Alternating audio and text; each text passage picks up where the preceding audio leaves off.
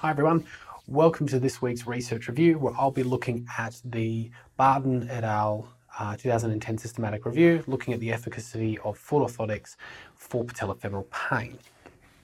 This was an interesting systematic review because right off the bat they identified that there really wasn't a lot of high quality studies for looking at the efficacy of foot orthotics for patellofemoral pain.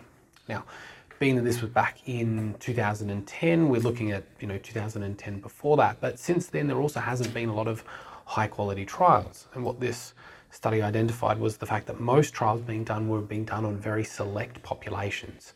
And in this and for foot orthotics, it was that it was for people who displayed a flatter foot posture, higher FPI, um, more pronated foot posture, however they were defining it.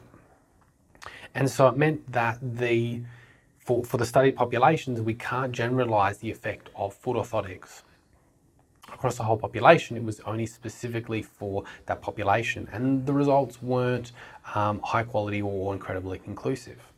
So really, they had to walk, go back and only focus on one study, and that study was the Collins 2009 RCT. And this was a study that compared orthotics to a sham, uh, to a series of uh, standardized physiotherapy, and to uh, physiotherapy plus foot orthotics.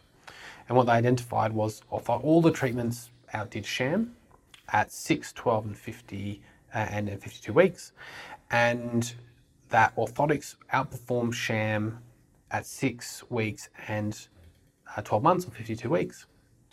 Um, but physiotherapy um, outdid foot orthotics and the sham at all points, and adding foot orthotics to a physiotherapy program didn't make it better. It actually, um, yeah, so for, uh, adding foot orthotics to a physiotherapy program didn't make it better, but adding a physiotherapy program to foot orthotics did make it better. So the things to note about this study, because we look at this when we would go for black and white view, we'd say, well, physiotherapy is better. But when we look at and we delve into it, it's not that black and white. There's a lot more nuance. Uh, first of all, that um, people got better across all factors. So there was some natural um, healing or natural sort of progression of the disease. So when we had uh, the sham, there's quite a few people of that also got better over time. There were people in each group that didn't get better. So this isn't just the complete panacea.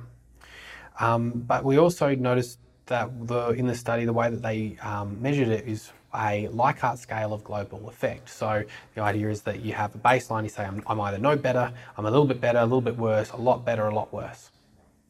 So we're looking at a very qualitative outcome measure. And there wasn't an objective measure to say this outperformed um, this exercise, this this program because of these reasons. It was just the fact that everyone came back that they were reporting that they were they were better with all of the different treatments. So it doesn't provide us really a good mechanism of um, identifying who will do well and who won't. What this does tell us is that we've actually got a lot of different treatment options available, orthotics being potentially one of those options.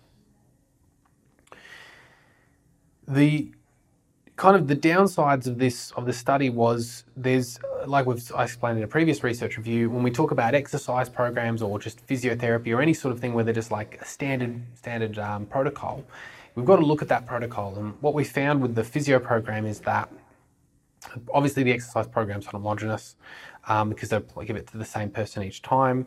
Um, the orthotic was um, was not truly customized. It was customized and heat molded and able to be changed. It was a standard Vasyli device, but it wasn't a customized device. But the big, big part, part is the physiotherapy program involved um, manual therapy, it involved taping, it involved exercises, it involved even allowing people to take over the counter medication. So it wasn't always the most, in a way, fair sort of um, view on the surface. When you think about physiotherapy, often we think about exercises and movements. So what can we take from this study? And I think there is there is quite a, quite a few things. One, we have a lot of options. Uh, two, we don't exactly know how to pick each person, but we seem to be getting quite a lot of impact at six months, uh, sorry, at six weeks, at 12 weeks, and at one year.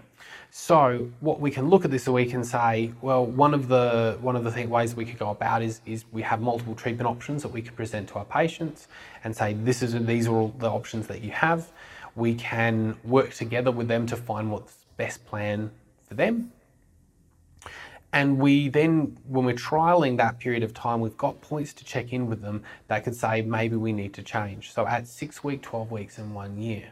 So if it's six weeks, we're using orthotics and we're and we're finding they're not not a lot better. They're not getting the outcome we want. Then maybe it would be adding physiotherapy or just swapping to physiotherapy. Maybe in the same thing for, for a physiotherapy program and foot orthotics the other way around.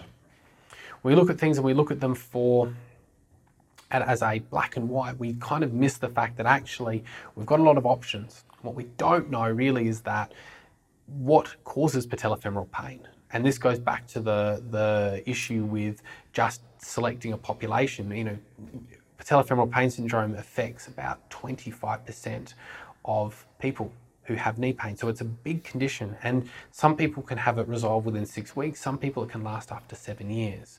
And in all the studies that we look at, there is no um, distinct population that gets it. There is no one sort of type of factor that we can identify. They're quite heterogeneous. So what this means for us is that we don't know why they're getting better from these from these um, interventions. We don't know why they get it in the first place. So having a right wrong answer or having an understanding where this is the thing that we're always going to do all the time doesn't seem to fit with the literature that we have. So that's why we have a approach or why from from the research that we have advocating for an approach that says a trial basis of, of different types of uh, therapies to start with and then see what's see what is beneficial, what's not, and changing when required. And that just because physiotherapy or, or foot orthotics or the combination of the two didn't outperform each other doesn't mean they all provide the same benefit. There were people in each group that got worse. They didn't get better. I'm not sure. It didn't. There were some people that got a little bit worse, but there were some people that also didn't get better. And so, modifying, changing, individualizing these programs of what we should be doing and what we should be trying to to identify people who need that more than just providing a standardized treatment, because if we were to just apply exactly what these studies say and just what the studies say, there would be people left behind. And I think that's where people get confused because we go, well, I've just applied the, the, the treatment exactly as it said, and some people don't, don't get better. We need to move away from black and white to what options do we have, what can we change to, and, what, and sometimes it can be the fact that a lot of this is, can also just be entertaining the patient while we let natural progression take place.